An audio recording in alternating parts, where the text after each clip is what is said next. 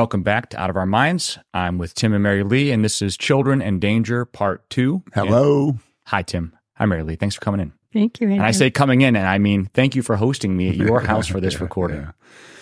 The the first section of this, the first half of this conversation, covered a lot about physical danger, raising children, not overprotecting them or neglecting them and leaving them to get hurt. We also talked about exposure to sexual danger and abuse. And in this section, we're covering some more on that topic, but also a lot of the spiritual consequences and risks that parents have to balance and make decisions about in their home as they raise their kids. So, Mary Lee, you want to start it for us? I'd like to start by having a recounting. A couple nights ago, Mary Lee and I, uh, Mary Lee is, she loves fun. She loves going up any road that has a no trespass sign on it. And, uh, Road So closed have- signs are yeah, meant for I going have- around. I have driven down many of those roads, although I have also said no, that I wasn't going to drive down many of those roads. Mary Lee loves to be an encouragement to other people, and she loves to ha- help people to have fun. She just got back from watching our granddaughter, Mary Louise, uh, in a show, a horse show over at the local horse barn. And uh, there were how many people there from our family watching her? Mm, probably 20. Yeah, yeah, yeah. It's not hard to get up a crowd of 20. So, Mary Lee, the other night, we had gotten back from Michigan and she decided that it was a good night for us to have the children over. And we have a ton of leaves and they had, they were making a pile at the end of our uh, zip line. Ben and his sons, Zion and Daniel, and I don't remember whether or not his other kids helped, but helped me put up a zip line. And it's a great little zip line. It doesn't go too fast, doesn't go too slow. It's 200 feet. And so we're going to have the kids ride the zip line. And also we had bought a seat that has like blinking lights, LED lights so that at Sure. Yeah, of course. you can ride it. Ride a flying saucer Yeah, downhill. That's what it looks like. Yeah. And then at the end, there was a huge pile of leaves. And so the kids spent several hours just riding the zip line, a long line of them. Grandchildren all came over and some of the grandparents came over. And now I set that up. Mary Lee had hot dogs. We had a fire. They were roasting hot dogs and then s'mores and uh, Josiah brought his Bose uh, portable speaker and played some tunes. Uh, now picture that. Half an hour before the children are coming, Mary Lee and I are talking, and Mary Lee says, I just feel so sick in my stomach. And I assumed it was physical. I said, So what's wrong? And then she teared up and she began to say, because of because of our because of our lunch. It was so awful. And so uh, this is this was a new thing for me to have Mary Lee not up for all the grandchildren having fun at our house at night with a campfire. And I'm telling you that story because Mary Lee and I go from one of these situations to the next, to the next, to the next, to the next, to the next. Most of them now that I have resigned my pulpit at uh, Trinity Reformed Church, most of them now are other churches, other parts of the country. This one was another part of the country, uh, a church and its leadership that I have never worked with before. And I wanted to tell that story at the beginning because I want us to understand that we do live in Canaan. We are surrounded by Canaanites. And as always happens with the people of God, the people of God give themselves to the very sins of the Canaanites. The Canaanites sacrifice their children to Moloch. We kill our children with birth control and abortion. The Canaanites committed all the most horrendous perversions sexually. The people of God do the same. The statistics are better, but not much. And so, with that as a beginning, please listen to us because we do have experience. And we have enough experience that a lot of this is muscle memory for us. And so if you question some of the things that we say and think, well, that's not necessary, or well, that's not true of me and my children or my husband, it's not true of my church, it's not. precisely at that point, you should stop yourself and say, Am I sure? Because of the weight of our experience and spending lives dealing with this terrible, terrible sin. So, with that as a light and cheerful introduction, whoever. Um, I'm not sure that you made the connection between lunch. We actually had lunch with a couple from a different church that the conversation and discussion was what left me feeling ill. anyway, it wasn't the sandwiches. right, exactly.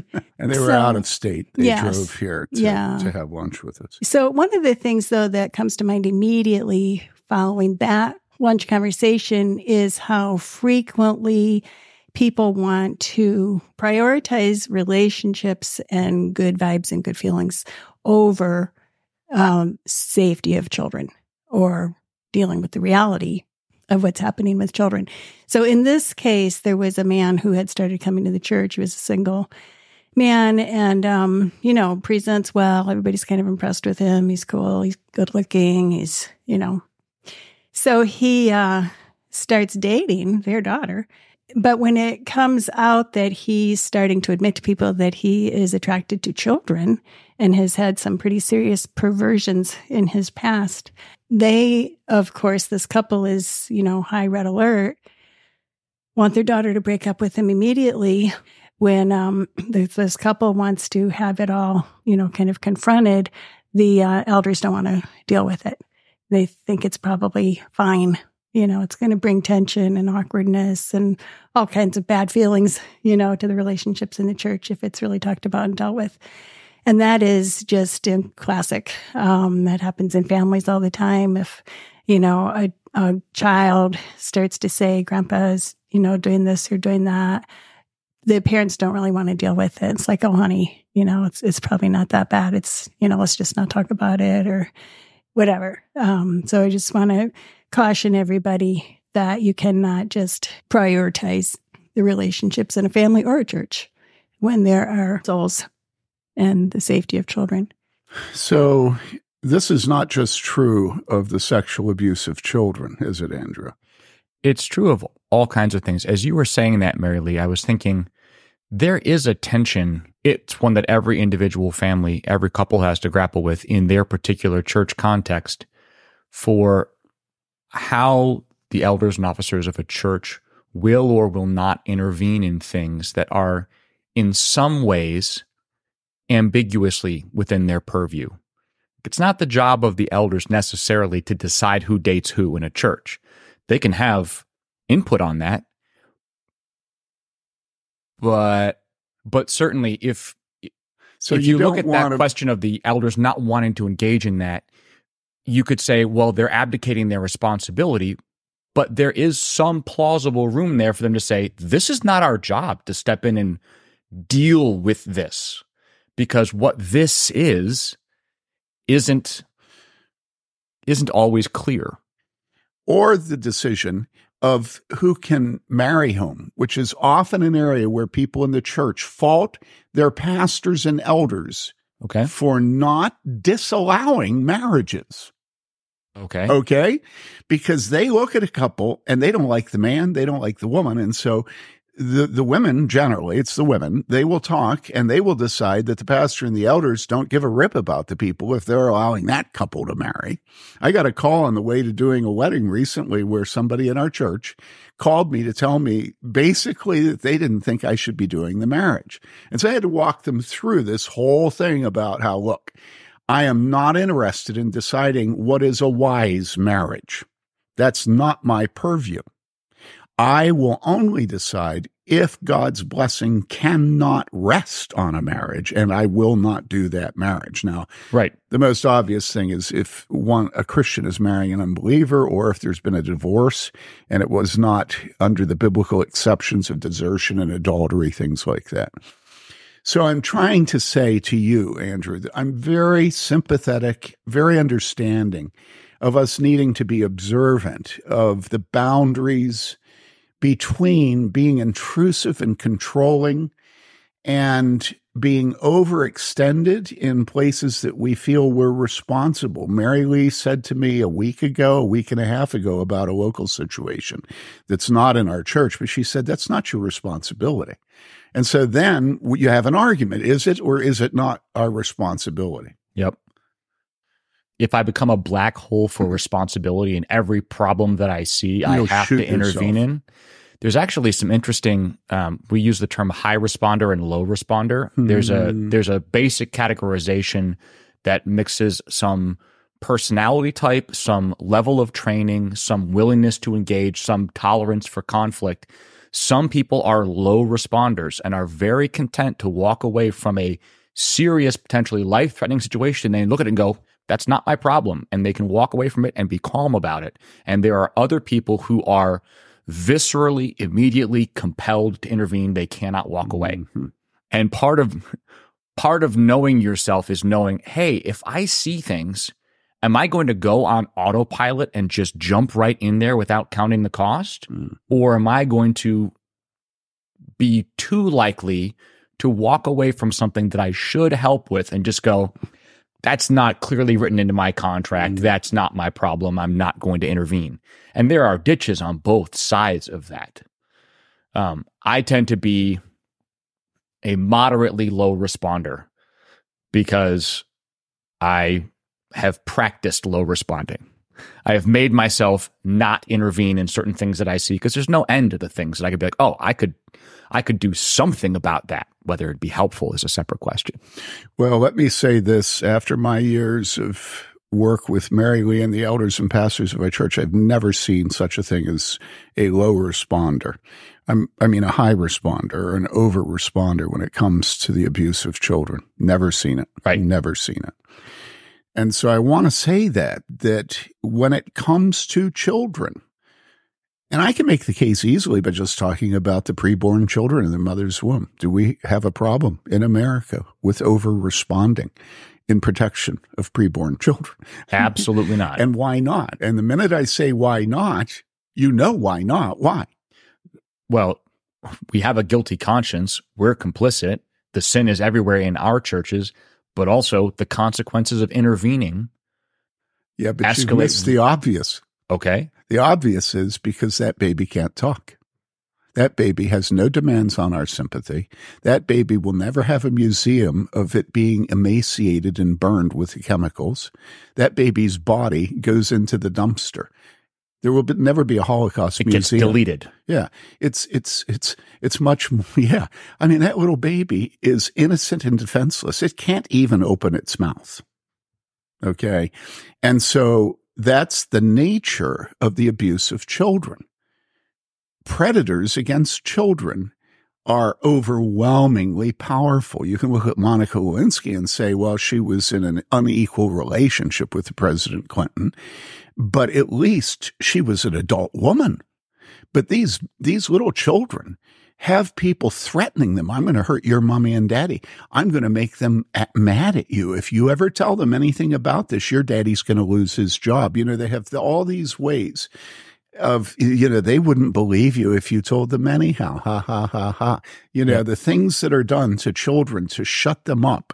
And little children are really quite easy to shut up unless you're dealing with, you know, a presumptuous little child, you know.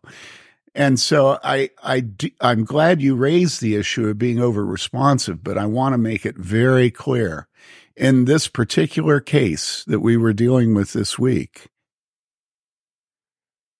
There is the reason Mary Lee was crying and sick at her stomach was because the betrayal of the trust of a shepherd was so awful. That's why. And it wasn't just that. Anytime you get into sexual abuse of children, you also get into uh, the the preceding history, and it always comes up. I don't know many cases at all. I don't know if I can remember any where we have dealt with a predator and we have dealt with the abuse of a child without that child himself or his or her parents or the predator having been themselves involved in sexual perversion and abuse when they were children. And so immediately you're sympathetic. Well, I mean, he was abused when he was a child by a neighbor boy. And so, of course, this is what he's doing, you know. But I said to this couple, we were with them because, you know, they were bringing up the fact that some of the people that were not being responsible in this situation and were trying to hide it, they were bringing up the fact of what good people they are and how they have been so helpful in so many ways and everything. And, you know, what they were basically saying was, we don't want to have this situation uh, cost us those relationships. Yeah, and also we there was another individual involved who themselves had suffered the manipulation and abuse of a sexual predator for many years. And so at that point, you say, well, if we're not going to take action because of the closeness of the relationships, if we're not going to take action because the people involved have done many good things with their lives, if we're not going to take action because the person who's the predator themselves was abused when they were children, what we all need to do is just say, you know, really, let's just let's just forget the whole thing and and dump it all on Adam. Yeah. Because that's the only place it stops. You know, if if people's themselves being subjects to to abuse formally in their life and then reproduce it. It's not my fault. I'm just a domino in a long, long, but long then you chain have to keep, dominoes. Yeah, you have to keep chasing those dominoes back. That's what people who promote the cancel culture don't realize. They don't realize that that cancellation goes back to Adam. And every generation has serious reasons to be canceled. And of course, they don't realize that they themselves will be canceled soon. Yeah. So, Mary Lee, on the in the context of that particular lunch and that specific issue, the if in a sense the die is not cast, this young couple is not married, there's an opportunity to intervene there and avoid a lifetime of physical consequences, spiritual consequences, relational consequences. It could it's a it's a fork in the road and everything's at stake. And it seems to you that the leadership of that church in question was just deciding to not be involved. So in in the context of a couple that's considering marriage and looking back at the sexual histories of the man and woman that are considering marriage and they're going through premarital counseling, they're looking at the potential of a life together, raising a family together. There are forks in the road throughout our entire lives. Marriage is one of the single biggest ones where once you go down that path, you cannot just rewind the tape. There's no command Z.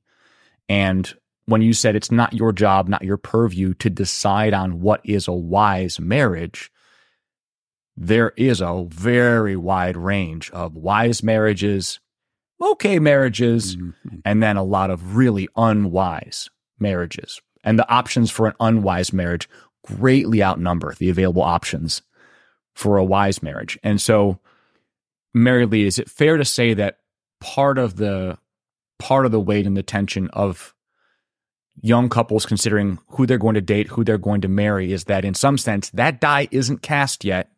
And if you go all in with that person, the consequences can be a lifetime of spiritual destruction, physical consequences, and you it's it's way way harder to try to undo or deal with that later than to just not go down that road. Yes, absolutely. If a man admits or confesses that he is sexually attracted to tiny babies, you do not want any young woman in your church to marry him, much less your daughter, especially because what are they never going to have children?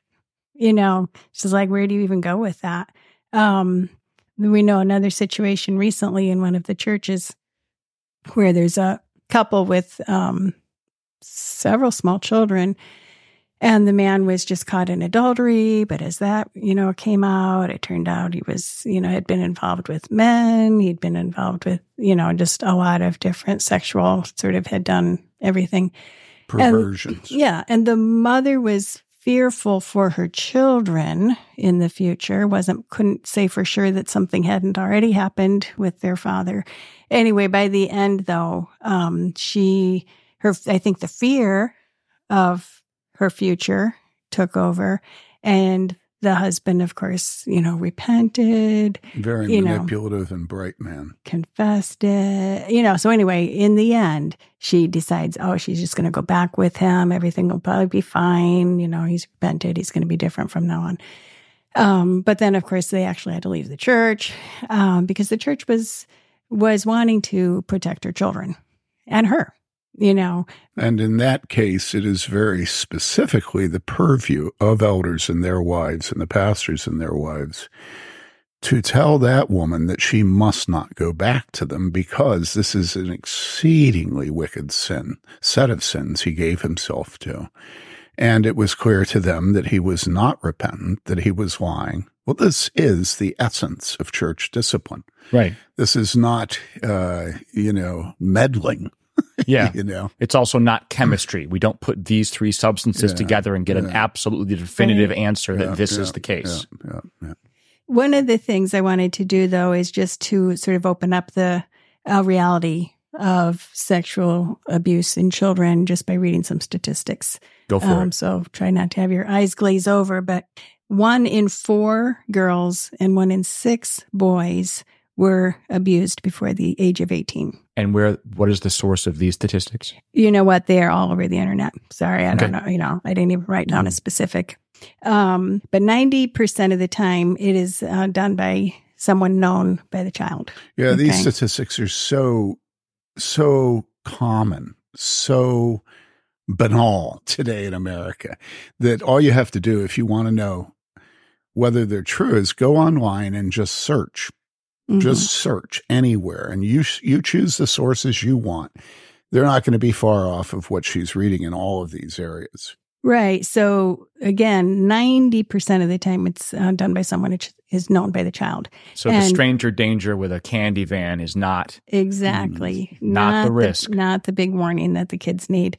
Um, 60% of the time it's by someone the family trusts. 40% by an older or more powerful child. 30% by family members. And only 10% of the time it's done by strangers. So just to open that up a little bit more, I'm going to give you the list of possibilities of people who do and have molested children grandfathers, uncles, boy cousins, girl cousins, babysitters, male and female, brothers, sisters, fathers, stepfathers, mothers, music teachers, Sunday school teachers, youth group leaders, single guy in your small group. So, does that give you a picture? Sports coaches, step, Yes, yes. stepmothers, Yeah, yeah, yeah. I mean, neighbor kids. So, you know, it, absolutely. Sports physicians. But yeah. Yeah, yeah, but I I personally know um Every- people who have been molested in every, Every one single of one of those. cases. Yeah, So do I. yeah, Yeah. So um, that's the thing that we need to be particularly aware of as we just kind of go through our daily lives and think about how are we going to protect our children? Because there's a fine line between really being careful protecting our children in all these different types of relationships and living just in fear and creating fear and paranoia in our children. Let me back up a little bit. There is such a thing as overprotectiveness, which in turn causes the very thing that that protectiveness is trying to prevent. Years ago, we had a young woman in our church die in the ValuJet crash in the Everglades. And years afterward, uh, the New Yorker ran a long article. And the thesis of the article or the conclusion was that after all the investigation was over, they concluded that steps taken to prevent the ValuJet crash into the Everglades would cause more crashes. If they put in place the steps, the regulations, the standards that would have prevented that crash, those implementations would cause there to be more and not fewer crashes of airplanes.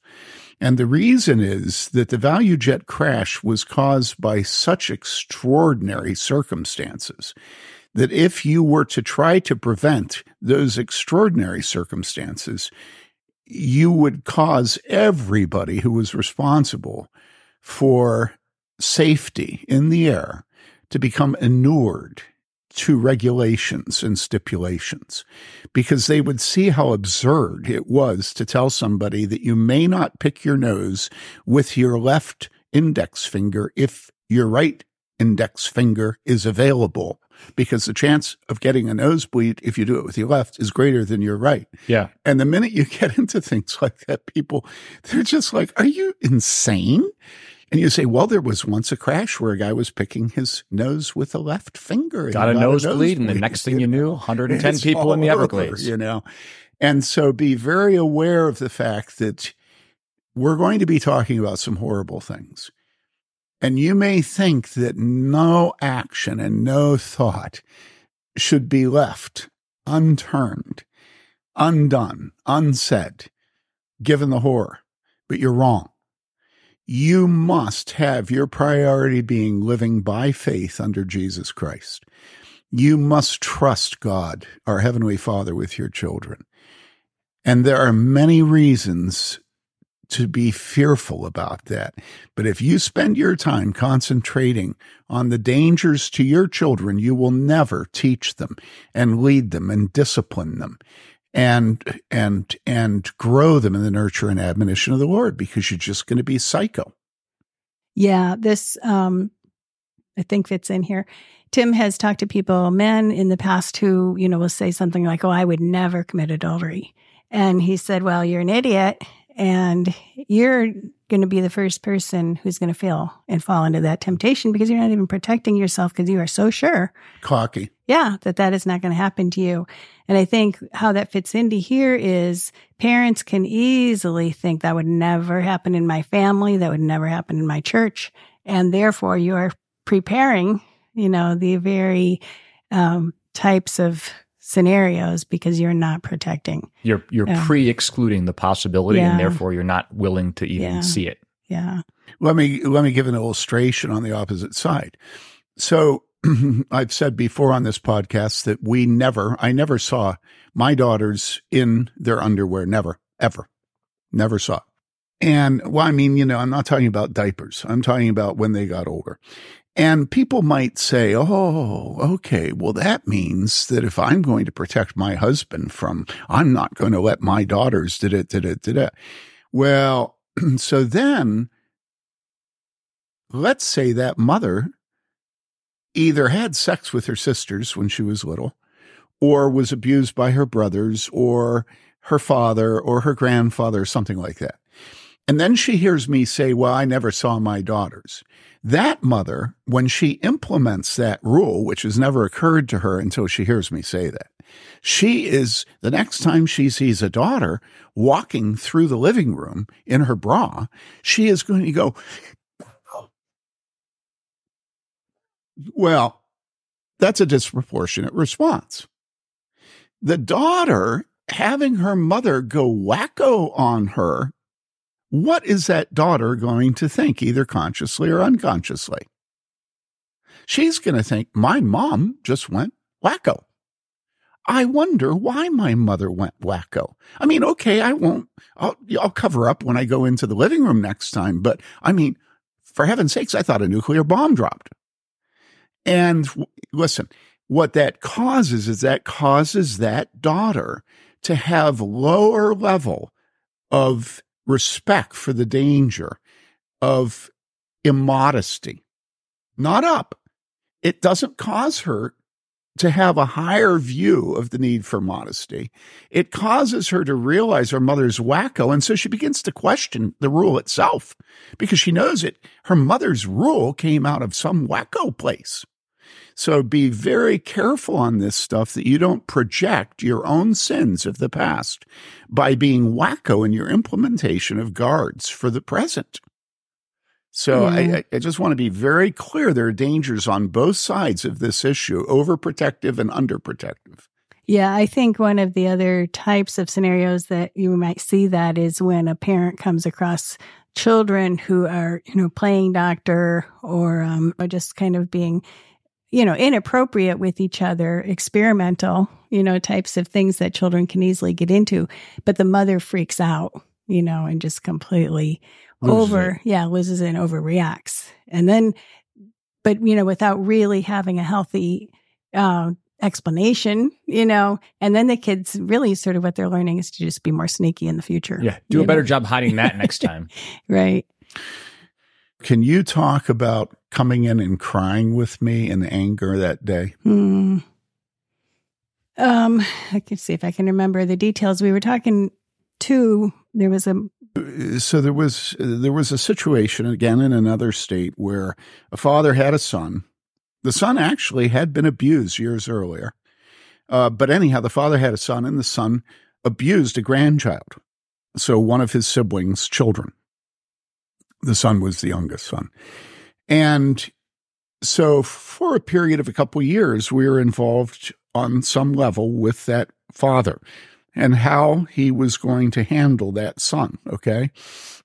And so this was several years into it. He was, he, he was up here and he was in this room in our study and he was talking. And I don't remember if there was somebody else. I don't think there was anybody else in the room, but anyhow, there may have been one other man. But anyhow, this man proceeded to talk about how his son had done it again.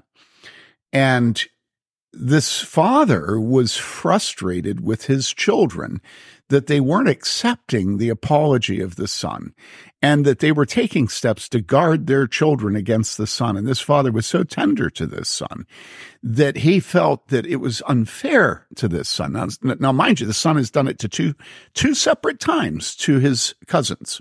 All right little girl cousins. Two different victims. Two different victims. Actually, there were more than that, but there were two that were he was related to. So Mary Lee comes into the house. I think it was a Saturday, and you're in the kitchen working. Well, you hear the conversation in this room. And I'm sort of, well, yeah, that's, yeah, that's a difficult, yeah, that's a, yeah, you know, I, well, I think you need to, but you know, that's difficult. Well, I, when I was gone, I knew that this whole scenario was being discussed and I thought there was going to be a conclusion of exactly how these little girls were going to be protected in the future and how this young man was going to be disciplined or, you know, I just thought there were steps being taken that that was the whole purpose of the conversation that night. And when the man got up and left and it was clear to me nothing had been decided or figured out. You know, he was so smooth at his own presentation. And he snookered your husband. yes. yes, he did. so, and that was where I was just kind of like, wait, what it just happened? Because when are we going to protect little girls instead of protect the perpetrator? Which again, it just, it sounds crazy, but you just see it over and over again. She came in, she stood over me, she had tears coming out of her eyes, and she said, When are we going to protect the little girls? And it was like a bullet. I just was completely vulnerable to the grief and anger of my wife. And I realized why I had done what I had done. I had done it because I knew that this man did not have a good marriage. I knew his wife was not pleased with us and anything we'd ever done. I knew that one of his closest friends uh, might get angry at me if I handled it firmly. This man was a pastor. This man had been a missionary. Those are pressures on another pastor. This man had other siblings.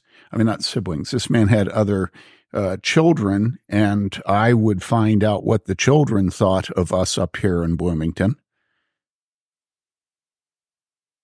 There were so many relationships that were so volatile. And he had never taken my advice before and I had no authority over him. And so those are my excuses. In other words, I wanted to be snookered. I wanted to be passive. Now, at the same time, we had a family here in town who had a son that the father was very precious about. And this son had twice molested his younger sister. And without going into the details, because if I went into the details, it would become clear to anybody in Bloomington related to Trinity Reformed who it was and what it was. Um, but the elders and the pastors had handled this situation very firmly. But this man and his wife were so precious towards this older brother for reasons that I'm not going to go into that they kept him in the home knowing full well that they could not possibly keep him in that home and have their younger daughter safe. And so, as Mary Lee's saying, when are we going to protect the girls? And I know what's going on. And I know why everybody is hovering and not being decisive in this situation because, you know, you're reticent as a church to have the elders bring it to the point where we're going to discipline you if you don't do exactly what we say. And that's what needed to happen. Elders actually spend countless hours before they get to that position in most cases. Well, then what I did the next morning was after I got done preaching the first service, we have a, a time of, of Sunday school we used to. And uh, so it gives me some time to work with people either then or after the second service. And as it happened, the man from out of town was in worship that morning and the other man was there too. And so I called them both into my office. I said, I want to talk to you both. I think that day I did not have anybody else in the office with me, which is very unusual. Normally I would call David Carell to come in. And that day I sat them down. They didn't know each other. They, they knew nothing about each other. I sat them down and I said, I want you to know, turning to the one man, that yesterday Mary Lee came in and she was so angry she was crying when she heard our conversation. And it woke me up. And then I turned to the other man and I said, both of you have something in common, and that is neither one of you are concerned about protecting the little girls who are the victims of the men that you're precious about. And I really dealt with them. I mean, there is a way of dealing with people that they know they've been dealt with. And especially when I'm there confessing that my wife had to rub my nose in my failure, you know, that has a certain moral authority. And, you know, the point is, if I, Tim Bayly, am telling you that I have failed in these situations. And that's not the only time. And I warn you that my experience is always that we cover these things up, and particularly pastors and elders. Then take warning. You know, you've heard Mary Lee's statistics. Now, if we're to take warning, then we need to discuss the question of how we go about doing the right thing as parents in protecting them from this and then discovering it and then bringing it to the church, how the church people should handle it. In other words, we have to say what is the right way of handling these things. Right. Now, Andrew, when we tried to record this before, you had a section where you talked about the necessity of um, reporting. Yes. And I want that to get the in. the section on the necessity of reporting was actually in the first section of this Oh, podcast. was it So we, really? we got that. Uh, Okay. there was one other particular thing though I did want to mention, which is there's an acronym DARVO, D A R V O, and it stands for Deny, Attack, and then Reverse Victim Offender.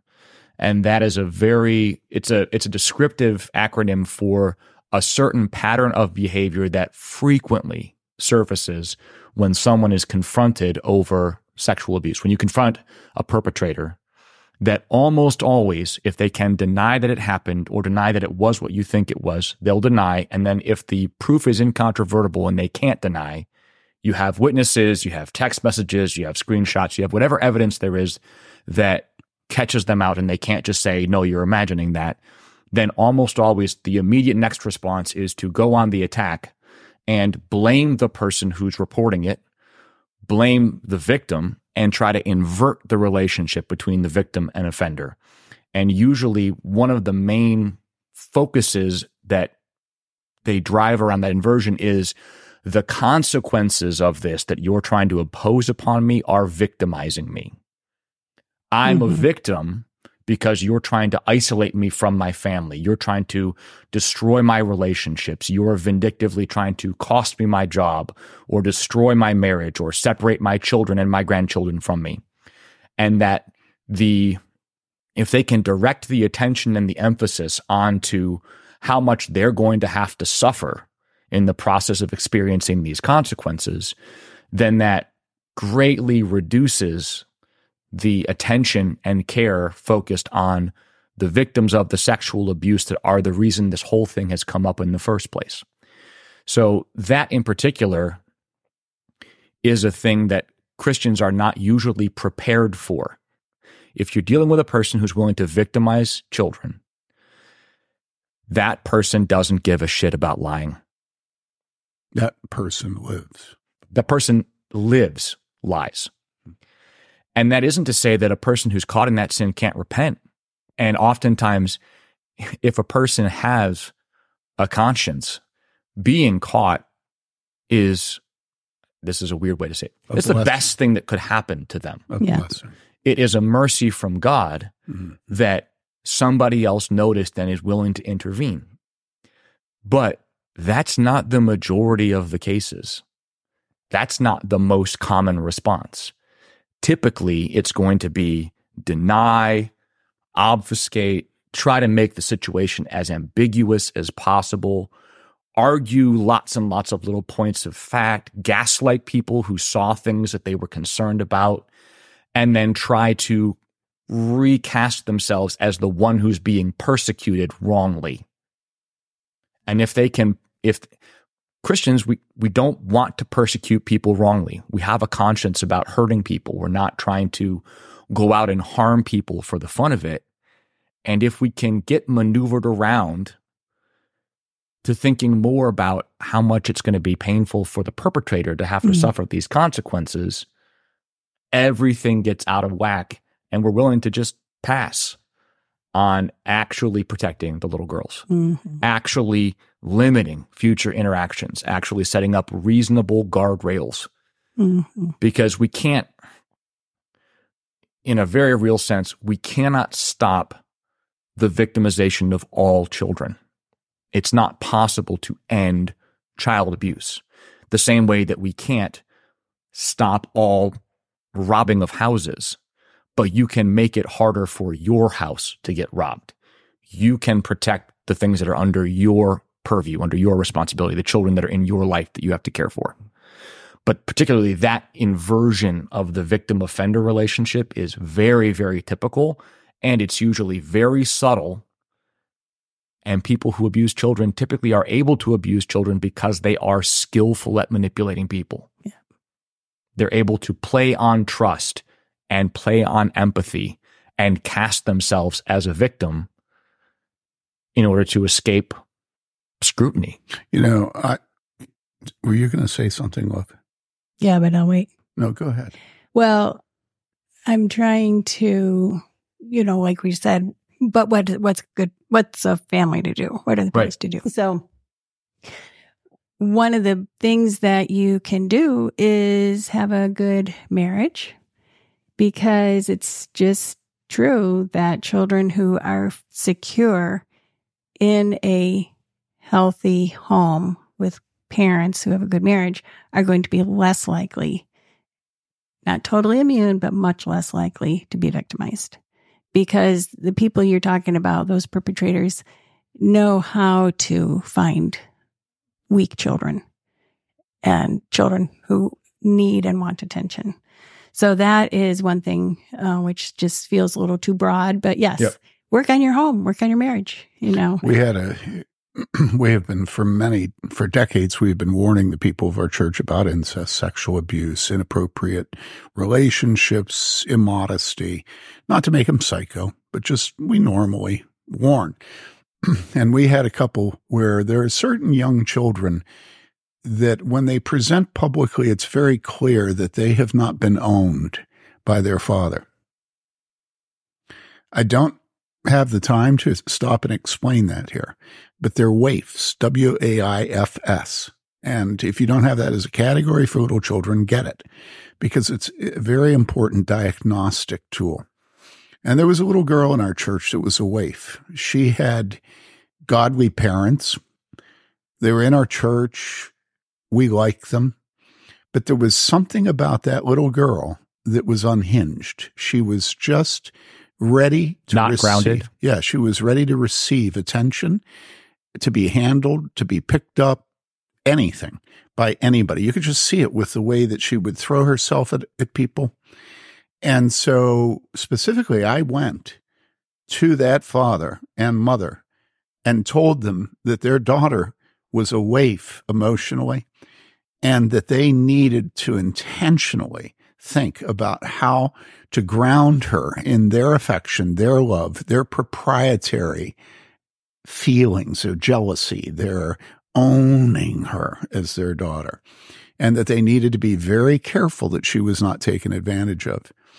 I, honestly, I don't know why, but they went to a family reunion. She was molested not long after that. And I think they had had an argument about whether or not to allow her to be with one of one of her cousins, I think it was. And I think they had disagreed, the two of them. I don't remember who was a goody and who was the baddie, you know. And sure enough, the one saying no was right. And I remember them crying, telling me when they got back from that what had happened and how they hadn't listened. And so um, you have to be very careful to hear our warnings. I, I had my son Taylor tell me after listening to our podcast some time ago on global warming. And he said, "Man, you, he says you're you're like an environmentalist. You're like into global warming. You believe in it. You drive a Prius. You're you've got geothermal. You were going on and on about how I compost all my styrofoam. Yeah, my peppers yeah, have never yeah. been worse. And I was shocked to realize that I had been con- so concerned about the listeners who have that moral sort of judgment about people that consume fossil fuels that I had gone overboard in presenting to the listeners my agreement that actually we should be conservative economically in our consumption of fossil fuels, which is why I drove a diesel rabbit, why I drove a Prius. It doesn't require repairs ever. It didn't cut it with my son Taylor. He did not he appreciate, you know, he was very nice about it, but he did. Well, I'm thinking about that right now about this sexual abuse thing. I don't want our warnings about overreaction to keep you from acting. I would much rather you overreact than you do what everybody does, which every single person tries to not see it, not act, not speak up, not discipline, not report. That is universally true. Okay. And furthermore, you just said the vast majority of cases, they will uh, attack and they will flip the victim to themselves. No, no, no, no, no. That's not true. It's not the vast majority. Every single case does that every single case. It's mind boggling how good abusers of children and older brothers in incest. It's, it's mind boggling how good they are at consuming the attention and getting the focus on themselves and leaving the waif, leaving the victim, leaving the little child, uh, neglected and forgotten because everybody's falling all over themselves trying to prove that this church has grace for sinners. I remember one pastor friend of mine, well known guy, and I mean, he handled a situation of the abuse of uh, in his church and he was just talking and talking and talking and talking about how important it is that, that we show that the mercy of God extends to the worst sins and how they ministered to this man and da da da da da da da da and then published warnings to his victim and to her father, warnings about how you failed to protect your daughter. So on the one hand, they're giving all this time to the abuser trying to make sure he gets the Lord's Supper. He gets fellowship. He's, he has love. He has preach. Oh, he just has, you know, they, because they believe in grace. But then at the same time, blaming the victim. Now, I'm not big into blaming the victim, right? In other words, as a concept, I think it's over overused. But in this case, this was the perfect example of blaming the victim and her father. And yeah, her father had failed. She'd failed. She, yeah, of course. But the attention ended up being given by that church to the perp. Mm-hmm. And that proved that they were really Christian and sensitive and believed in grace. And that's usually in the church how this stuff all happens. It's all an attempt to prove that we believe in forgiveness and we believe in grace. Yeah. I actually wanted to circle back to a thing you said a minute ago, but that distinction you just made about the it, it's the question of the difference between forgiveness and trust. I can mm-hmm. forgive a person for harming me, but that does not mean that I am required to restore the same level of trust and access as they had before. Mm-hmm. And if you conflate those two, any unwillingness to trust gets reframed as an unwillingness to forgive. And if I had somebody steal from me, you know, if one of my employees stole a bunch of money from my business, I can, at the same time, without there being any conflict between these two things, forgive that person, fire them, and press charges. Those three things are not in conflict in any way. Mm-hmm. And the wisdom of firing them or the wisdom of pressing charges against them will be context dependent. There might be conceivably, I could imagine a case where an employee stole something from me and I forgave them and I fired them but did not press charges, or where I forgave them and I did not fire them and I did not press charges. Those th- three things are not an automatic package. They're not mutually exclusive. They're not mutually exclusive. They they are not operating in the same category. It is one thing to forgive a person's sins. It's a completely different thing to enable them to perpetrate again without there being any guardrails or forethought to protecting the people who are around them. But back to your comment about having a good marriage. Um, she wasn't talking about us. Of course not. Of course not. Present company accepted. yeah. um, when you talk about the category of a waif and you talk about having a good marriage, Mary Lee, when a husband and wife are not on the same page or do not trust each other's judgment, or one is in the overprotective ditch and the other one's in the passive, abdicating, negligent ditch, the kids do end up in between. And certainly if something happens to that child and they go, if I tell mom or dad, all they're going to do is fight about it and be angry with me for bringing it up, that even if you have um, a husband and wife in the picture, it may not be the case that the, ch- the child has a pair of adults, yeah, a husband and wife team that they can go to where the husband and wife will be on the same team. And very often, if somebody who's an abuser who gets caught, if they can drive a wedge and get one parent on their side, the victim's father or the mother on their side, the ability to actually enforce consequences and any kind of discipline becomes exponentially harder because you are stuck between those two. Yeah.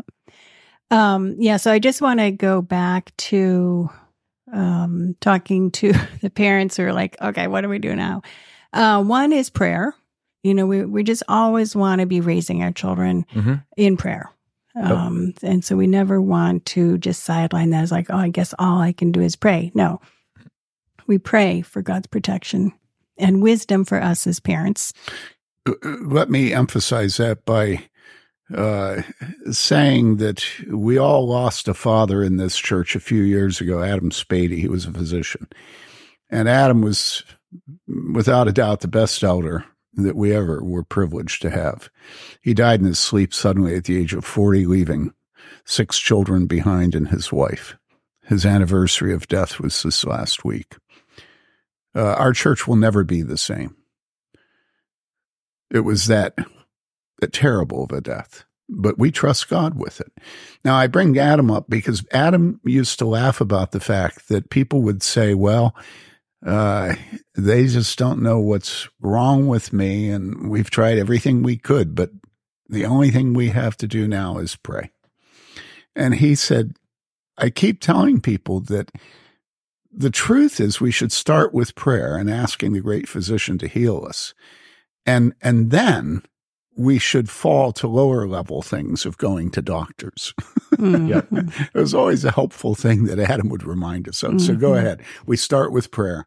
Okay. So another thing is if you yourself have um, some kind of molestation or sexual abuse in your past, you really need to deal with that um, because you are broken and wounded in ways that you do not understand. You think you're normal um, because you just grew up with all this stuff. But you are broken and therefore not able to meet the needs of your children in the way that they need. Mm-hmm. So you need to deal with your own history. We have a friend who was uh, raped by her father when she was five. She said she planned to go to her grave with that secret. And I think that's usually or very, very often the case. Um, even maybe more with men than women because yes, it's yeah. so mortifying for them to acknowledge what it destroys your manhood. Yeah, yeah. Or, yeah, I mean, there's so, so many reasons that people never want to expose, you know, you don't really actually want to expose your father, or you did try to and your mother didn't believe you. There's just so many reasons that you, you just bury it and then don't have it dealt with. And then you're 50 and dealing with severe depression, you know. Or you don't want to admit that you're, that you're dirty goods. Yeah. Yeah. So you need to get your own history, your own childhood, your own background dealt with before you're really going to be healthy and able to um, raise your own children and what you. Can, uh, can I ask you to hold on for a second because I want to make a parallel. I meet with, or I, I did in the past for many years, I met with every couple that had their first child sometime in the first year of the child's life outside the womb. I asked them to come in so I could talk to them about discipline and family devotions. I wanted to get them before they ever had bad practices. All right. They would come in and right away at the very beginning, I would say, now were either of you physically abused by your father or your mother in discipline when you were growing up? The reason I ask that question is that if you have been abused physically as discipline, supposedly, you are so, um, malformed, misshapen, so corrupted by that experience that you should know right away you can't trust yourself to know what's right with discipline.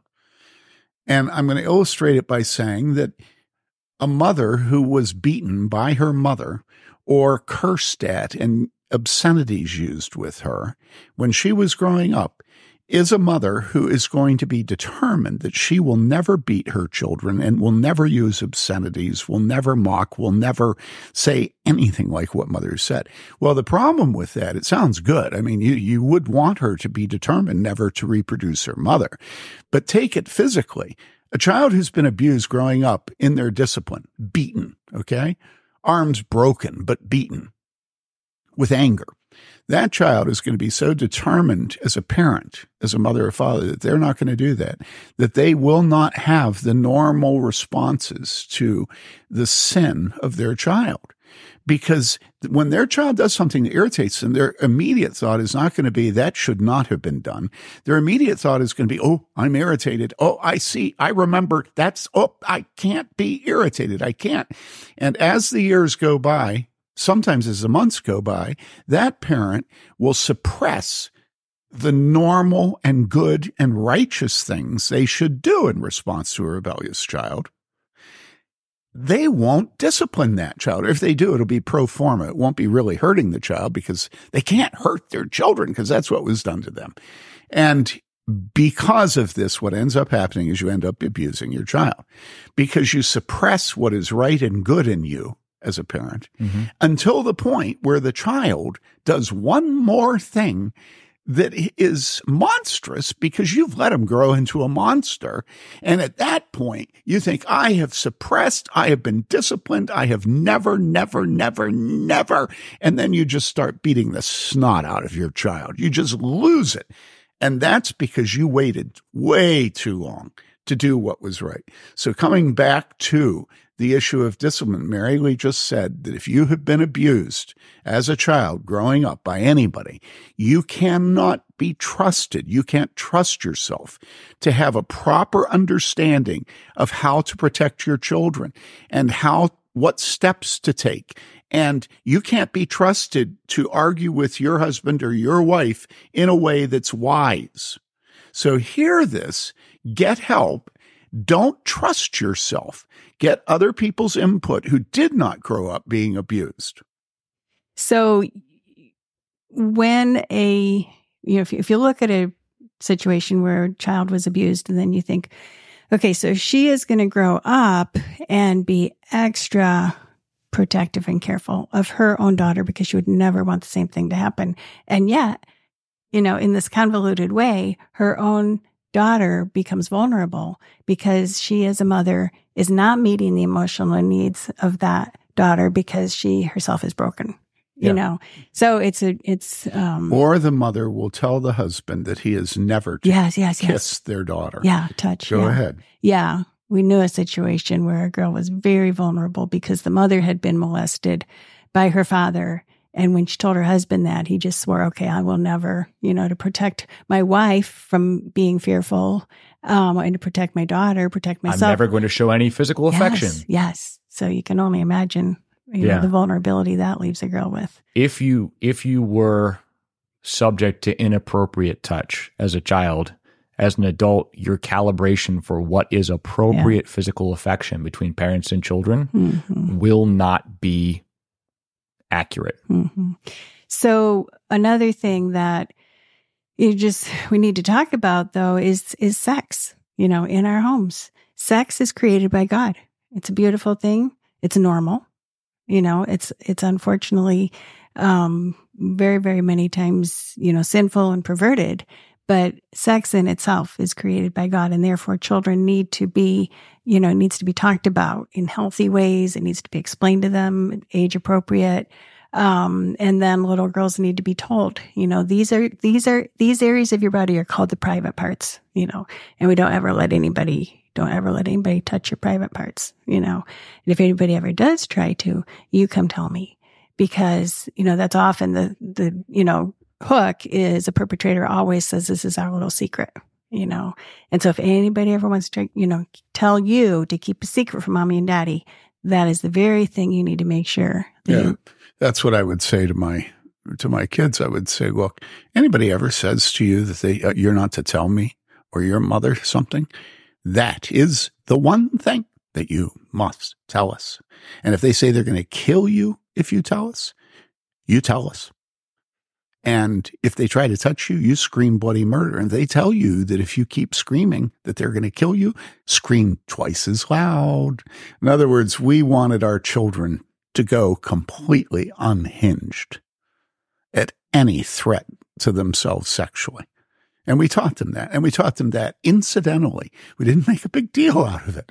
You know, we talked about it at the dinner table one night, you know, Hannah, you're getting older. Listen, if anybody ever, you know, it's dinner table and you just say anybody touches you where they shouldn't, you make sure that you scream bloody murder. Please pass the mashed potatoes. Yeah, that's absolutely right. how we handled it. Right. But your children should know that you find your wife sexy. Um, and you have different ways of showing it. And, and women, for heaven's sakes, touch your husband when he gets home. You know, tussle his hair for heaven's sakes, I have so many men tell me that their wife just doesn't seem to realize how much it's encouraging to us to have our wives just touch us, just to caress us. Do that in front of your children so that your children don't think you're ashamed of sex. If God made your form beautiful, which is what scripture says about who was it? Was it Rebecca? Yeah. It was Rebecca. You know, she was beautiful of form. Uh, do we know what that means? means?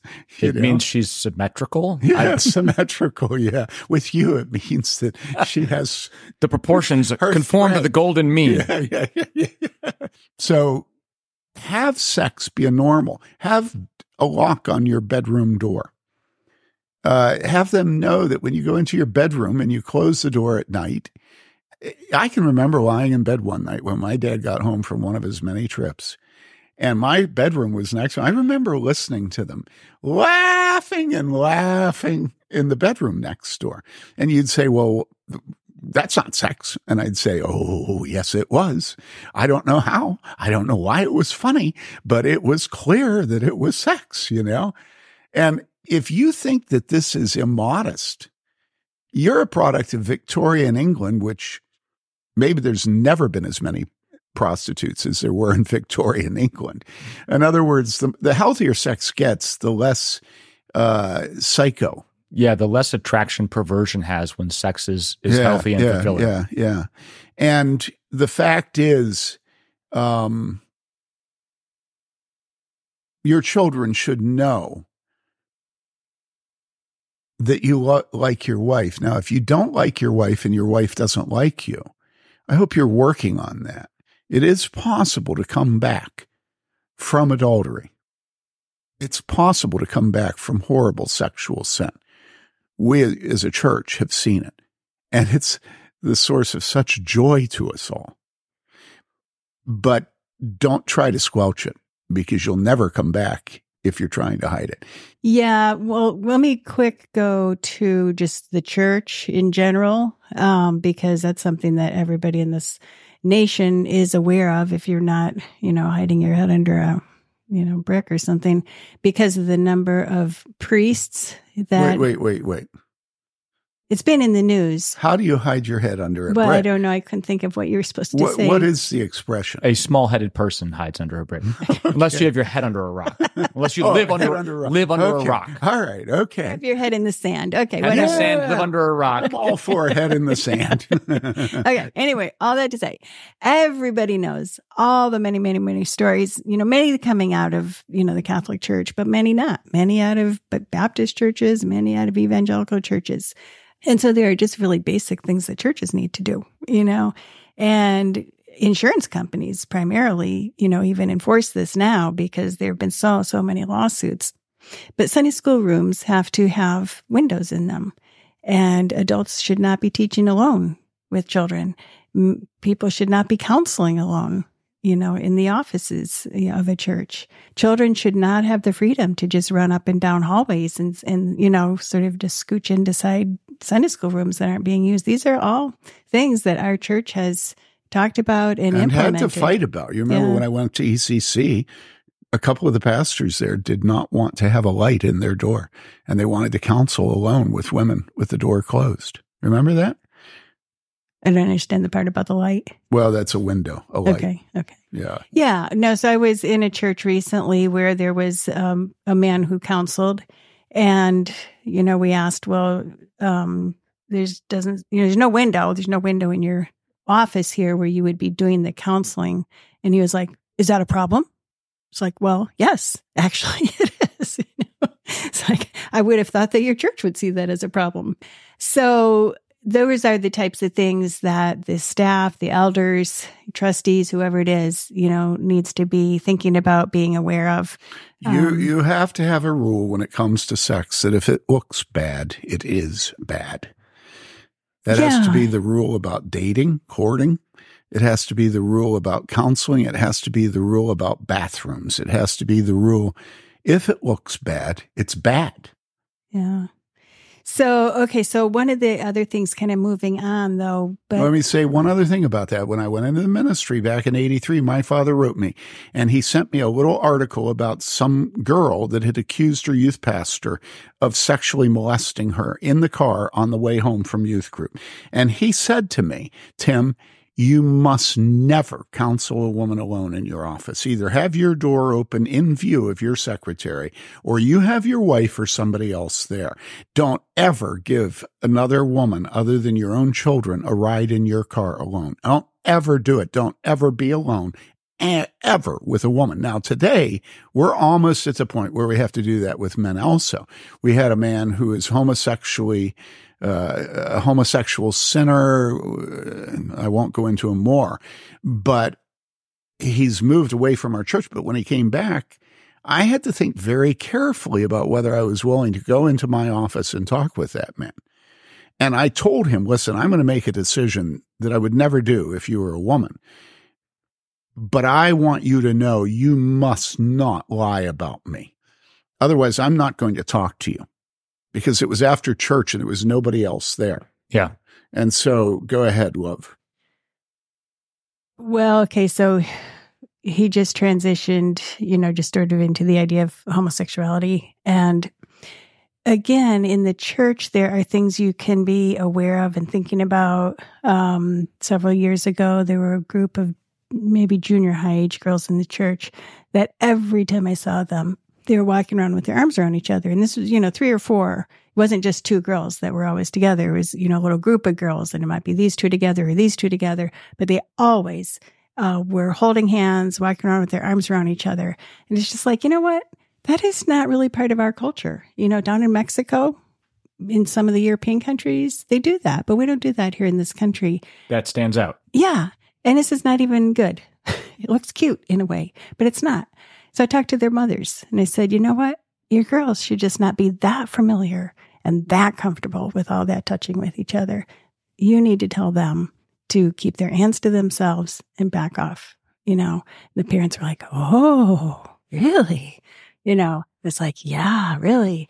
Um, because, okay, so just, you know, fast forward, some friends of ours had a daughter come home from college with a friend, a girlfriend of hers, and they sat on the couch cuddling and tickling. And it was just like, that is so weird.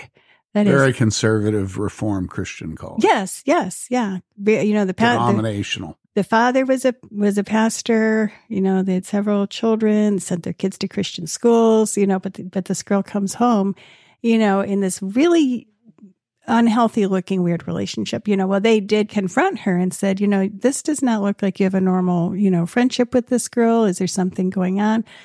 Their daughter was very defensive, denied that there could be anything. And I think that she was, you know, she was telling the truth. It had not yet progressed to something that was going to be completely um, uh, but lesbian, you know. Yeah, I have a minority report on that. It was a lesbian relationship. We we tend to overemphasize copulation right. and private parts, and you know they say sex begins in the kitchen. Well, it does with single people too. And it was a sexual relationship, right? Which was lesbian in nature, which had not yet come to the point of being consummated physically. Yes or you know n- consciously you know in these girls minds i don't think. Anyway they they did warn their daughter and she went back to college and talked to some of her um, friends or her ra and just said do you think this relationship looks unhealthy and weird? And they all said yes we do. So she was willing at that point to back off you know and essentially um, severed that friendship but those are the kinds of things that we need to be aware of in our church. We had a situation in our home where one of our daughters was spending a lot of time with a girlfriend. Wait a second. I'm not happy with you saying that it had not progressed to the point of being lesbian. And the reason is that if we only define homosexuality as physical, then we deny that malakoi means effeminate. If you have a man who presents in significant ways as feminine instead of masculine, he's guilty of a sin that keeps you from the kingdom of heaven. And so let's go to women, right? Right. If you have a couple where the possessiveness emotionally between the two women, okay, mm-hmm. is inappropriate, reminds you of marriage, Mm-hmm. reminds you of an engaged or dating relationship. Mm-hmm. That God does not intend women. And the reason I'm pushing on this is so often what happens with women is they live together. They don't have any prospects of marriage or they don't want to get married. They live together. And as the years go by, they do develop into a physically homosexual relationship, but it comes out of the emotional jealousy, of the possessiveness, of, of just the focus on one another that is inappropriate. I wanted to just go back and talk about a situation that we had in our church and in our home several years ago, but one of our daughters was, you know, just had a friendship with a girl that was a couple years older than her, but it was becoming, you know, more and more sort of intense. It was, you know, getting more, um, just the two of them. How do you say that? Um, Exclusive. Yes, yeah, yeah. Eh, but we were, you know, as a family in the church, we knew we loved them. We knew we loved this, their daughter, you know, so our guard was down, you know, until one day we suddenly realized, you know, this looks like a dating relationship. This is really weird. Our daughter was saying, telling us that, you know, they were going to go somewhere that Saturday, but the other girl was planning it, but it was a surprise. And just like? This sounds. Well, and they sat out in the car in the driveway for hours. Yeah. And she came in and I said, well, you know, what were you doing out there? And she said, oh, we had to talk about things, you know, kind of like our relationship. And I was like, no, no, no, this is just sounds like a girlfriend boyfriend thing, you know? So if. Yeah, come on, say what you're thinking. Well, the, uh, the famous definition I'm trying to think which Supreme Court justice it was, basically said, I can't define pornography, but I know it when I see it. And the idea that in a lot of these relationships, there is no um, scientific standard. There's no bright line where on this side of the line, totally okay, and on this side of the line, totally not okay. The middle of this is this whole gradient of stuff. But when you realize, oh, we are way on the other side of this line, you you'll have those realizations, and you might not have noticed getting closer and closer and closer, and then crossing over and continuing, continuing, continuing. And then at a certain point, you go, whoa, whoa, how did we get here? Full stop, back up. We're not doing this. This is not okay. This can't happen. Right. And that was. And you always feel like a dunce yeah. afterwards. You're like, how did I not notice this problem until now? That's exactly how you feel. Well, and you feel like a meanie too, you know. Both a dunce and a meanie. Yeah. you know, where you suddenly say to your daughter, you know what? You're not going to be friends with her anymore. And you feel like, you know, you're a big meanie. Um, but in this situation where I expected our daughter to be very angry, defensive, um, she seemed relieved and was fine with that friendship being over. And again, you know, we should have seen it earlier, stopped it earlier, but I think she felt like it was so out of control that she didn't know what was going on either. Yeah. Um, so we pulled her back to safety. Her friend, you know, did go on to become a lesbian. Um, if you look back at your own childhood and don't recognize friendships that you clearly should not have had, that were clearly destructive to you, you're an idiot. And then if you look at your child's life and think, that they don't have any friendships that they shouldn't have. You having the experience of having grown up, become an adult, looked back at childhood and said, boy, my relationship with this person or that person was really twisted. That was mm. not good. Mm. Of course, your child's going to have exactly the same kinds of things. Like I, I can, I can think of a number of friendships that I had as a child where I could recognize that type of friendship again, that dynamic if I see it again, I'll be like, oh, that's me and that's that other kid. These names are different because it's two different kids, but that's me and that other kid. And if if you if you never ever intervene and say and choose to end some friendship that any one of your kids has, you're probably just asleep at the wheel. Mm-hmm. It doesn't mean that every single friendship is always on the chopping block, although any any individual friendship could be on the chopping block at a moment's notice. You know, it's very interesting that um, as I've gotten older, I've noticed in counseling couples that we have men so far back on their heels in our culture that men are not able to have vegetables they like and vegetables they dislike. Now, I'm using that as an example because it is um, often true that men feel selfish to ask for food they like. Why should I get a choice? My children have preferences. My wife has preferences. I should be a servant leader and shouldn't have preferences. Preferences. The problem is that, um, the problem is that typically, um, A home where the father's preferences are not observed and honored in some way is a home where the father is not the head of the home. And it may be the wife and it may be the children. There's going to be one of the three. It's either going to be that the children lead the home, which means that the home is wacko, or the wife is going to lead the home, which means the home is wacko, or the father's going to lead the home. And you say, well, the wife should lead the home if the father can't do a good job leading the home. And I say to you, I've never known a father that did a good job leading his home. Never. Not even Adam. Not your father. Right? Yeah. Not my father. And so, where are these fathers who are worthy of honor? And the truth is, Oh, Abraham, Noah. no, yeah, yeah, yeah, yeah, no. Oh, yeah, that's a good one. David, you know, that's a good one. Solomon, that's a good one. You know, the only person that w- we know was the perfect head of his home was the Apostle Paul, who was single. you know, I do think it's important for a husband to at times request that his preferences be observed. I think it's a way of teasing out the reality of the home. I draw the line at butternut squash. See, I love butternut. Squash. Can't squash. stand it. Can't Yeah. stand it. That's fascinating. Our kids were talking recently about I tried to. I love. I, what is wrong? It's with too you? sweet. I I Oh, don't like sweet yeah, things. Okay, that makes sense. Yeah. but our kids were all talking recently about how much they can't stand peas. It's like, oh, remember how often we had them when we were growing up? And it's like, yeah, that's because your dad liked peas. I like lima beans, and there are some things that I'm willing to let my family kind of take a pass on. I love lima beans, Butter and salt, a little bit of pepper. but you can't find them anymore. All they have is baby lima beans, and they don't taste as good. yeah, But now let's let's move on to your preferences about your children. That it is absolutely imperative that a father have jealousy over the bodies and minds and hearts of his children. I think a father should adore his children and should not want to give them up without a fight.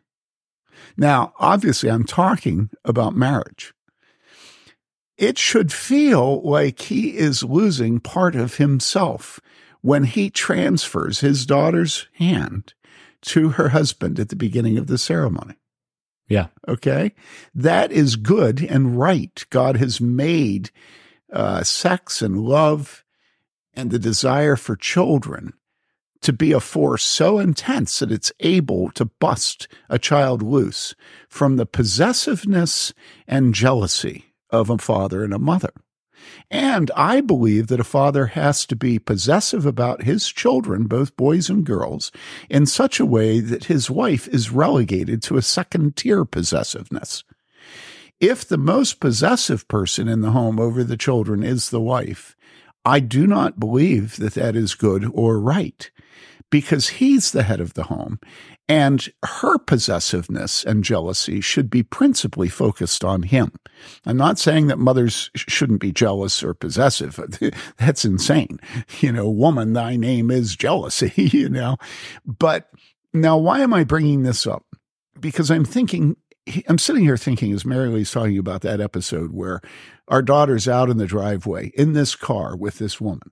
I remember being in the foyer with you as she's out there in the car. And I remember thinking, what is that woman doing? What is she doing? Not physically, I wasn't worried about that. But what's going on out there? Why is my daughter so concerned about pleasing a woman in our youth group? I don't like this. Now, you can think I'm insecure and jealous and petty and a little man, but that was what God used with me to wake me up to the fact that something was wrong. And in many other cases, not liking it is itself a sufficient reason. Yes. And so Mary Lee and I talked, and I don't remember the specific words, but I do remember that we made a decision right there and then. We don't like this. We both agreed. And then we decided that when she came in, we were going to tell her that relationship is over. we decided that there was going to be a full stop, that there was going to be a brick wall, that there was going to be before and after that conversation. And we were worried what his response to us would be. Right. And when we said to her that relationship is over, my recollection is it was a very brief conversation because immediately we saw that she was relieved. And so you learn two things here. You learn number one, the parents need to awaken their feelings about things and about people in their home and about what's going on with their children. But number two, pray that God gives you a daughter who is malleable. I'm not saying that she immediately becomes whatever you tell her to be, but that she's not hard and unworkable. Because, I mean, what would we have done, love, if she had fought us on that? I just don't even know what we would have done. I know it would have devastated us. Boarding school, probably. Yeah. Because that's a safe place to send a bunch of girls all Yeah. together. boarding Yeah, school. right. Yeah. I, I remember a few years ago thinking I had heard it all. And then I heard about teenage girls from Christian homes in a Christian school being inappropriate with each other sexually at a sleepover. And it was like, okay, wow, that one is new to me. Had not heard that one before. Now I think I've heard it all. Um, but I do want to go back to our home and another situation we had uh, where there was a man who was teaching at a Christian school, was coming to Bloomington once a week to take a class. Christian college. Um, anyway, so he needed to spend the night um, somewhere in Bloomington so that he could get up in the morning and just, you know, go straight to an early morning class. And someone had presented that um, situation to us, and we had a guest room, and it was like, sure, you know, we don't, he's fine. He can spend the night. Um, so, you know, he had meals with us. He um, played with our kids. Um, and one weekend, um, my brother and sister in law had also spent the night. And in the morning, we were kind of all gathered at the door, heading different directions. My brother and sister in law were leaving. This man was going to his class. Our kids were going to school. Anyway, so this man was um, was holding our, I think, three year old daughter in his arms.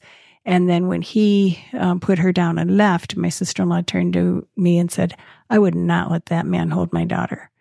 It's like, ooh, you know, uh, wake Someone's up. picking something up. Yeah, that we again just were kind of oblivious to. But as soon as she said that, it was like, yeah, there's something that feels, um, how would you even describe it? You know, weird, unhealthy. Clearly unmanly. Yeah. Anyway, He was very effeminate. So anyway, again, it was just one of these things where uh, we were maybe a little slow at, on the uptake. Um, and but once once we I'm became nodding my head. Yeah, I'm once- disgusted with myself. yeah, once we became uh, aware, um, it was full stop. that man no longer spend the night in our Yeah, I house. And again, it's awkward. That's the thing. People just want to avoid the awkwardness of it. But we just had to tell him, I'm sorry, you know, our hospitality with you is over. Uh, we didn't go into detail. Um, you know, maybe we should have. I don't know. But we, you know, the, the important thing at that point for us was our home, our family, our children. And that situation was over. Yep. Uh, earlier, you were mentioning some specific things that churches should do, like not having one on one pastoral counseling of women, having a window in a door for counseling. Uh, one of the other things is anytime somebody comes from another church and is going to serve in ministry in your church, call differences, Yes. Yeah. talk to people they worked with at previous churches. And this is also true of Christian schools, that a lot of organizations in Christian world are just revolving doors Mhm. where something untoward happens. It may or may not, oftentimes it does, but doesn't get reported, may or may not rise to the level of criminality. Everyone decides to brush it under the carpet and allow this person to resign with dignity and move along to some other place. Yep. And I'm aware of I'm aware of several cases where um I mean, there's umpteen cases like this, but where a person perpetrated sexual abuse, got caught, and then just kind of checked out, moved along, started going to a different church, started teaching at a different school, and nobody ever called back and probed about it. And um, Gavin de Becker actually has a really great book called The Gift of Fear, and he talks about how our intuition and how our decision making and how our processing information interacts with our emotions. Like if you feel fear about something, that's an important signal. Your body's telling you that for a reason. Good book, a lot of different contexts it's applicable to, but he has a chapter about hiring people and firing people. And he said, not calling people's references and actually talking to people who knew them or worked with them is a mistake that almost all employers make. And his particular tip that I thought was brilliant was people won't normally list as a reference somebody that they know is going to say something bad about them. Some people do. Some people like you'll call somebody's reference and they're like, "Oh yeah, I fired him for drug abuse on the job." You're like, "Wow," and he still listed you. Amazing. But oftentimes they'll list somebody who they expect to cover for them. But de Becker's plan was talk to the reference they list, and as you're finishing up that conversation, ask, "By the way, was there anybody else who worked closely with this person?" Get a secondary reference and then talk to that person and you'll find out tons and tons of useful information. So if your church is considering hiring somebody, if you are on a, you know, pastoral search committee or evaluating somebody who wants to serve in youth group, talk to people who have worked with them before. Talk to parents of the youth group they served at at other XYZ church. Don't just yeah. blindly accept somebody in. Well, I'm going to be discouraging here because I'm going to tell you in my experience, you will never, ever, ever, ever get the truth. Ever. It won't be told. It won't be asked. It won't be wanted. And it, everybody lies about that. I mean, it's just universally true that people the burden of proof is on anybody that expresses concern or judgments about anybody else. We've been taught never to judge anybody. It's why I actually, at the end of listening to all of Boswell's Life of Johnson, I went back and I thought, what was so unusual? Well, what was unusual? His whole book was a collection of men sitting around making judgments about one another and other people. And I got to the end of Grant's memoirs, uh, Ulysses Grant, the Civil War general, this last week.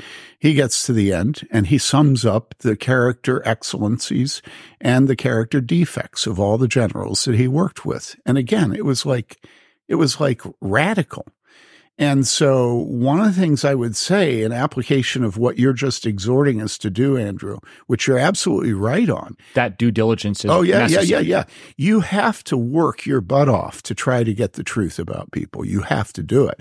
I was thinking that he was going to recommend at the end, do you have somebody else? What I would ask is, is there anything that you haven't told me that you need to tell me? Yeah. And that does get people to tell you the things that they don't want to.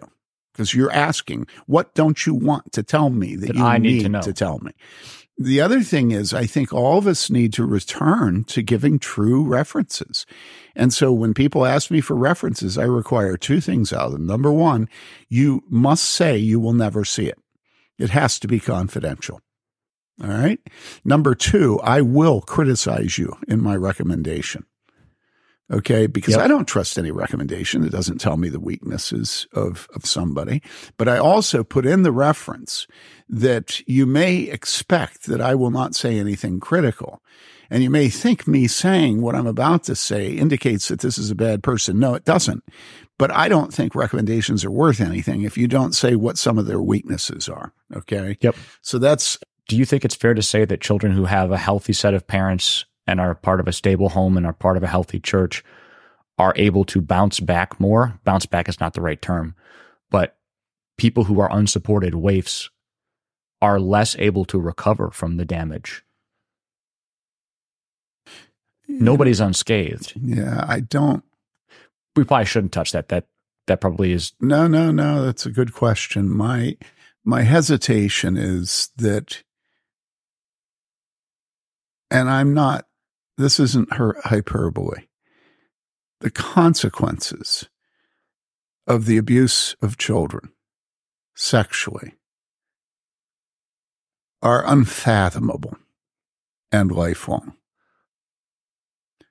I don't think anybody can tr- anybody who's been involved in long time ministry in these areas i don't think anybody can truthfully say that if you go into working on your past in a biblical way with godly wise other christians helping you that you can promise them that they'll get past it Right. Yeah, they very um, never want to use the word bounce back. Yeah. You know. This is not a thing you get over. but Right. even past Yeah. you learn to live with it by faith. One of, the- I would say, the most difficult spiritual issue for me in ministry, other than my own sin, is the issue of, and I don't even know how to put it, but the pain that you,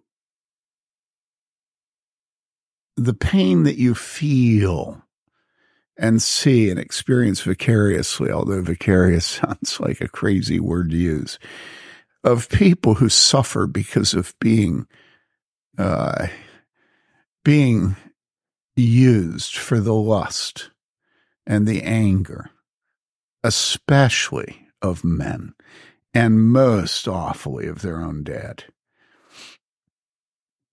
You can't help but ask God why. And you can't help but have difficulty trusting God and his providence and sovereignty as you look back on that. And I don't know what to do with that. I mean, I know theology, I know the meaning of God's sovereignty and providence. I know that all things do work together for the good. But I'll tell you, if we don't have places like that that test us to the very edge of our limits of our faith and plead with God. I remember coming home from one particularly horrible thing with Mary Lee, and we often worked together, or together and another pastor or another woman. I remember we got home, this was back at our old house, and I remember Mary Lee looking at me and saying, Why did God make sex? I, I don't know how any man could be faithful in pastoral ministry as a Christian and work with his wife in the way he should without his wife or him at some point looking at each other and saying, Why did God make sex? Because it's irrational. You know, the, the sins we commit sexually are insane. I remember Bob Erder out at First Pres in Boulder. I worked under him for a year. I remember him saying that I was an intern.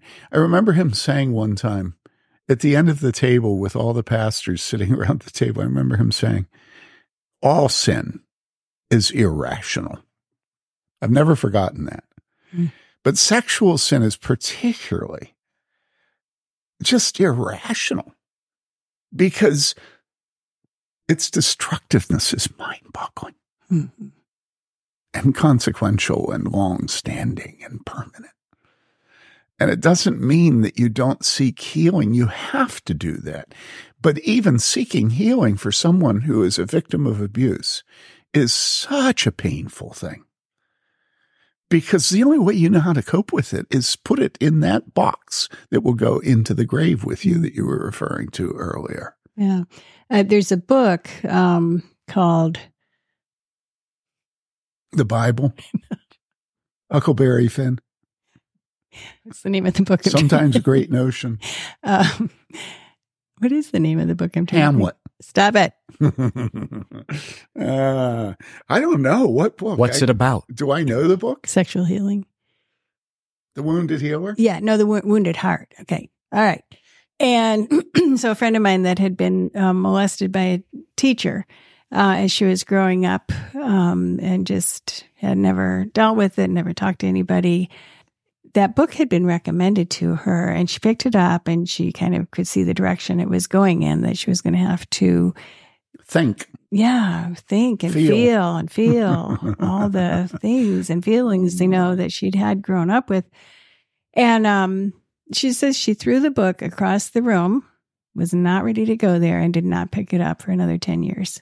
So, just to give us the picture of how deep and how buried these things are. Now, f- fortunately for her, um, the Spirit opened her heart and brought someone into her life that was willing and able to, you know, approach her again and have her be willing to go through the book. And she has gone through a lot of healing and she has taken um, uh, several other women through that book now um, toward their own healing. But that's what we need to be working toward is yeah, that book is The Wounded Heart Hope for Adult Victims of Childhood Sexual Abuse by Daniel Allender. Thank you. Yes. So, one of the things that was so interesting in that book was um, he had already been working for several years with people who that had abuse in their backgrounds, and somebody asked him, um, So, how'd you get in, interested in this? Were you abused and molested as a child? And he said, No. And so they rephrased it and said, Were you ever used? And I'm, you know, I'm paraphrasing, I don't remember the exact wording, but basically, were you ever used for the sexual satisfaction of somebody older than you when you were growing up. And it was like, oh, well, yes, actually, he instantly could think of three scenarios from his childhood where that had been the case, but he had never actually put himself in the category of sexually abused. Um, but yeah, you know, a camp counselor. And again, you know, this is just one of these huge categories. I mean, how often do you hear about kids getting molested by other kids or counselors at camp? And yet we don't want to throw out all camps. I'm a big believer in kids going to camp, you know? So, um, but that is a book that we recommend. There's a workbook that comes along with it that has, you know, helps helped who knows how many people. But I want to warn us not to trust experts. What we need is to look at sex and sexual sins, including the abuse of children, as the proper purview and obligation and responsibility and authority of the Church of Jesus Christ and her officers and her older women. And we need to bring back into the church, under the church's authority, the protection of the families of the church, the protection of the children of the church, the proper response, the discipline, the exposure, the reporting, the recommendation of divorce. And yes, you will recommend divorce. No woman should be vulnerable to being left to her own decisions and her own feelings. When it comes to that, that's what it means in the Westminster Standards when it says that these matters of divorce are subject to the authorities of the church. It doesn't use that exact language, but look it up and you'll see it. We don't need professionals. What we need is shepherds and their wives, the Titus 2 women. And you say, well, none of us know what we're doing. And I say, do you love your sheep? Do you have a sense of responsibility for them? Do you recognize threats to them? Do you cry for them? day and night with tears like the Apostle Paul, then you are the person they trust. That's why they put you into your position. And so do your work. Don't try to hire outside experts to do your work. Now, I'm very much in favor of what Andrew has said. And can you repeat it about reporting? You do not have the you do not have the option of declining to report. In most states, it's required by law explicitly, but you have a moral obligation. Yes, you have a moral obligation certainly everywhere. In most US states, you have a legal obligation. You must report. You don't just get to tell somebody on church staff or somebody at the camp that something happened. You have to report it to law enforcement. And you don't have the option of delaying until the next elders meeting a discussion with the elders whether or not to report. No. You have to have an attorney or somebody on staff that knows the code of the jurisdiction above you and knows precisely what is required. You need to know what it says about which parts of the body touching which parts. That's how specific the laws are on these things. And then you have to know what the requirements are in terms of the timing of the reporting, because there's a principal in our state who was prosecuted for failing to report the same within a couple of hours of when he found out what was going on in his high school. He delayed it until late in the afternoon and he ended up being prosecuted and fined. He appealed it to the Supreme Court and he had good reason for delaying it a few hours. He did report it. It was not until after he reported it that they prosecuted him for not reporting it immediately. I had one other argument I wanted to pick with okay, you. Okay, but but but let's get back to that. But Sure. just one other thing. The reason you report is that God has not delegated to the officers of Christ's church and to their wives the responsibility of handling felonies, violations of the civil law. And you see this kind of thing with Calvin and the city fathers. They would have their weekly meeting of discipline, and then some things they would transfer over to they the would refer to the magistrate. Yes, to the magistrates, to the authorities. So even if your laws don't require it, don't you ever think that you can handle battery, rape, molestation. These are civil law matters. You can handle the confrontation and taking them to the police, which is what we always do immediately. You can handle helping, talking, counseling. You can handle crying with them. You can handle all the things that are properly under your authority and responsibility. But you may not enforce the law or decide not to enforce the law. When you have violations of the law that are serious like that, you report. All right, go ahead. So the only argument that I want to pick is when you said we don't need professionals. And I would say those two aren't mutually exclusive. Anytime there's abuse of a child, pastoral care is desperately needed. And the absence of pastoral care is a catastrophe in that situation. But that doesn't mean that the only need, in this case, obviously reporting to law enforcement is needed. And in many cases, professional counseling and in some cases, medical treatment is warranted and needed. So it's not a it's not a hierarchy of professionals come first, then cops, and then down at the bottom are pastors. All of these things are, uh, in many cases, necessary. I would agree with you with doctors. I would not agree with you with counselors. Okay, and, and granted, I didn't say that in every Mm-hmm. Although- case a counselor yeah, is yeah, yeah. required. So that's probably where we meet and have agreement. There are definitely cases which are so difficult to deal with that there comes a time where you really do need to pay a professional counselor to take it on. But what we what we have a tendency to do today, especially in the conservative reform world, is to say, well, you need counseling. You need counseling is code for you need to not be my problem right now. Yeah.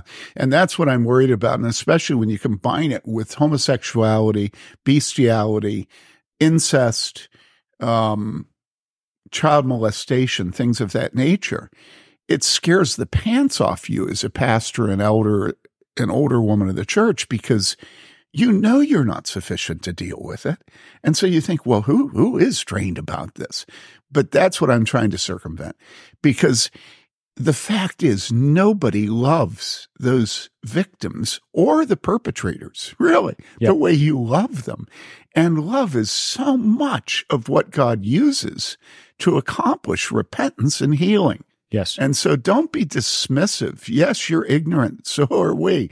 You know, the, the two sides of that coin are you have as a pastor you have much more relationship and love and care for but that also means you have your own personal things at stake where a professional who can come in and has no relationships on the line has some advantages. So it's not either or and it's not always one or the other counselors have a huge amount of motivation to avoid biblical commitments because of the ethics of this the psycho- psychological and psychiatric professions today. And so they're not as lily white in Oh, their no. motivations as you might think they are. I'm not talking about you andrew. Right. But just be aware that we all do have motivations that are not pure. Okay. Yep. Yeah, each each of those roles, whether you have a professional counselor, a psychiatrist, a psychologist, a pastor, all of them have different vulnerabilities, yes yeah different incentives, and different ways that they will tend more to fail. And sometimes they can actually benefit each other because they have yeah complementary weaknesses. But they don't have aligned weaknesses. One will be able to help where another is weaker. But it's not a guarantee. Certainly, if somebody hangs out a shingle and they have a degree in biblical counseling, that does not mean you get to outsource your judgment and your decision making to them. Can I make one other recommendation at the very end, which is there are cases where, because of your long standing relationship with the victim and also with their families, you know them inside and out, and they do need professional counseling. But you also are dealing with them in the context of maybe a marriage that's going through divorce, custody battles. There are reasons why pastors and their wives, elders and their wives, uh, need to stay involved with people to go into counseling. And in those situations, what would normally happen is after a period of time, you would want to know how things are progressing and you would want counsel from the counselor about how to handle specific situations. And that counselor will die before they will say anything to you. They will say that the rules of the laws of confidentiality prohibit them from talking to you. All you need to do to get past that is before you send somebody from the church to that person for counseling, you explain that it would be helpful if they would tell the counselor before they enter counseling that they have a stipulation. Stipulation is they want to have a list of a couple of men and women who have the freedom of calling and talking to them, and that they will have no confidences from those people, and that the counselor needs to be willing to answer questions and to divulge anything she thinks or he thinks will be useful to them as they care for your soul permanently.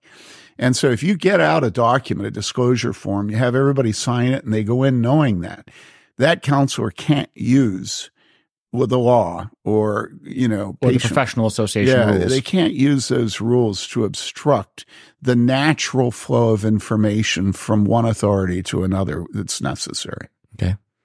Well, the encouragement to parents is God provides for us, for our kids. There is healing after abuse. There are many, many ways that God protects us individually and also as families and also as churches. Uh, is there anything particularly for moms that are habits or spiritual disciplines that you would recommend to them if they are afraid of this issue and struggle with faith over it? Yes, we do not want to live in fear. And if that is your primary uh, feeling about your own children and your raising of them and your ability to protect them, you need to be in prayer about it, asking the Holy Spirit to help you, um, and to be able and willing to talk to another woman in the church, a pastor's wife, an elder's wife, um, Titus 2 woman, and open up your own fears um, about this whole type of situation so that you can move on and be the kind of mother that you need to be. So, and I just think, just be willing to see what you see. You know, if you have a teenage brother coming out of a bedroom of his mm-hmm. little sister and he's like, oh, yeah, uh, it's three know. o'clock in the morning, and he says, "Oh yeah, I just remembered I left a sock in there." Yeah, I mean, really, seriously, as ridiculous as these things sound, we literally did talk to a mother, you know, who had that, you know, you know, the brother is leaning over the his little sister's bed, and she walks in, and he's like fumbling around. Oh yeah, yeah, looking for my pencil. You know, it's just like seriously if there is something that looks out of order, it's out of order and deal with it. Don't just. And the freedom is that we know that original sin exists. And so we have this wonderful liberty of not idealizing the patriarchs. They were men like us. When somebody who doesn't like the Bible is like, well, do you know what the patriarchs did? I'm like, boy, boy howdy you probably don't know the half of it let's open up genesis and read something and and and you know can the church res- can the church return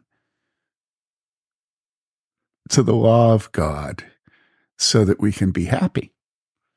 Because when the law of God diagnoses us with God's severity and holiness accurately. It's such a relief. It's such a relief to us. I was going to say at the very beginning of this talk something that I think is so important we do when it comes to sexual abuse, which is you not only need to do what Mary Lee said, which is see what you see, but then you need to diagnose it properly. And the only way to do that is to name the levels of offense. And so let's say, for instance, that it is a father and that he's molesting his own daughter. Okay. Well, you, you need to name, everybody needs to hear named the fact that a father is molesting a child. Right? We're all in agreement. Then you need to name that a man is molesting a woman. All right, you all with me? Then you need to name that an older person is molesting a younger person. Then you need to name the fact that a father, a man, is molesting the child of the child's mother, that that man is married to that child's mother. In other words, you see where we're headed. Unpack every layer of Unpack every layer because that's what the law does. The law shows us the horror of our sin. And people, if you've never experienced it, unpack the levels of your sins. Because n- until you do that, you will never have the joy of your salvation. You will never see the gospel for what it is. If you keep the sins small, the grace stays small. Yeah, yeah. Mm. Take joy in being forgiven much. Discover how much you are forgiven because then you'll love Jesus much. Well, thank you for talking with me, Tim. Thank you, Mary Lee. Appreciate being here with you guys. Thank you, Andrew. We love you.